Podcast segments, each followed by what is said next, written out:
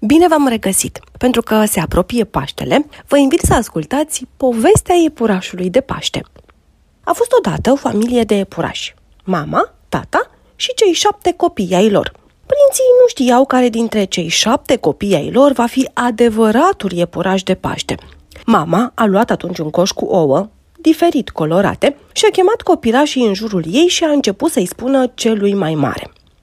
Te rog, Ia un ou din coșul acesta și du-l în grădină, acolo unde copiii au început pregătirile cuiburilor. Primul epuraș a luat oul de aur și a fugit cu el în pădure, peste râu, peste poiană, peste câmpie, până a ajuns la grădină. Când să sară gardul, iepurașul a făcut un salt prea mare, oul i-a scăpat și s-a spart. S-a întors acasă supărat, iar mama lui i-a spus Iepuraș, iepuraș, în grădină n-ai intrat, nu ești tu cel așteptat. Al doilea iepuraș a luat oul de argint, a fugit cu el în pădure, a trecut peste râu, prin poiană și când a ajuns în câmpie, s-a întâlnit cu o coțofană. Aceasta i-a spus, Dăm te rog oul să-l privezi mai bine. N-am văzut niciodată un ou atât de frumos. Dar, până când el să se gândească dacă să-l dea sau nu, coțofana a luat oul și a zburat cu el în cuib. Cel de-al treilea iepuraș a luat oul de ciocolată, a fugit cu el în pădure și deodată s-a întâlnit cu o veveriță, care zburda voioasă prin crengile unui copac. Veverița l-a întrebat, E bun oul?" Nu știu, eu îl duc copiilor." Lasă-mă să-l privesc și să gust puțin din el." Dar pentru că oul a fost bun, veverița l-a mâncat pe tot. Al patrulea iepuraș a luat oul pestriț pictat cu picățele și a fugit cu el prin pădure. Dar când a ajuns la râu, vrând să-l treacă peste un trunchi de copac, început să se oglindească în apă ca într-o oglindă și, uitând de ou, îl scăpă în apă.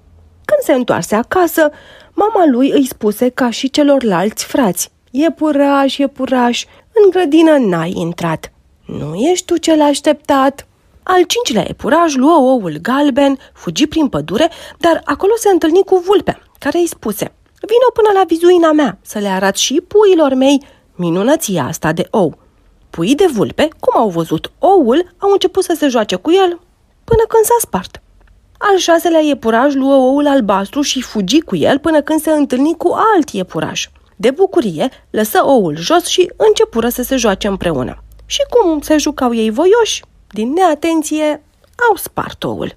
Ajuns acasă, mama i-a spus – E puraș, e puraș, în grădină n-ai intrat? Nu ești tu cel așteptat? Toată familia iepurașilor era supărată. Până acum niciun iepuraș nu a reușit să ducă oul copiilor în cuibul pregătit de aceștia. Cel mai mic dintre iepurași trebuia să-și încerce norocul.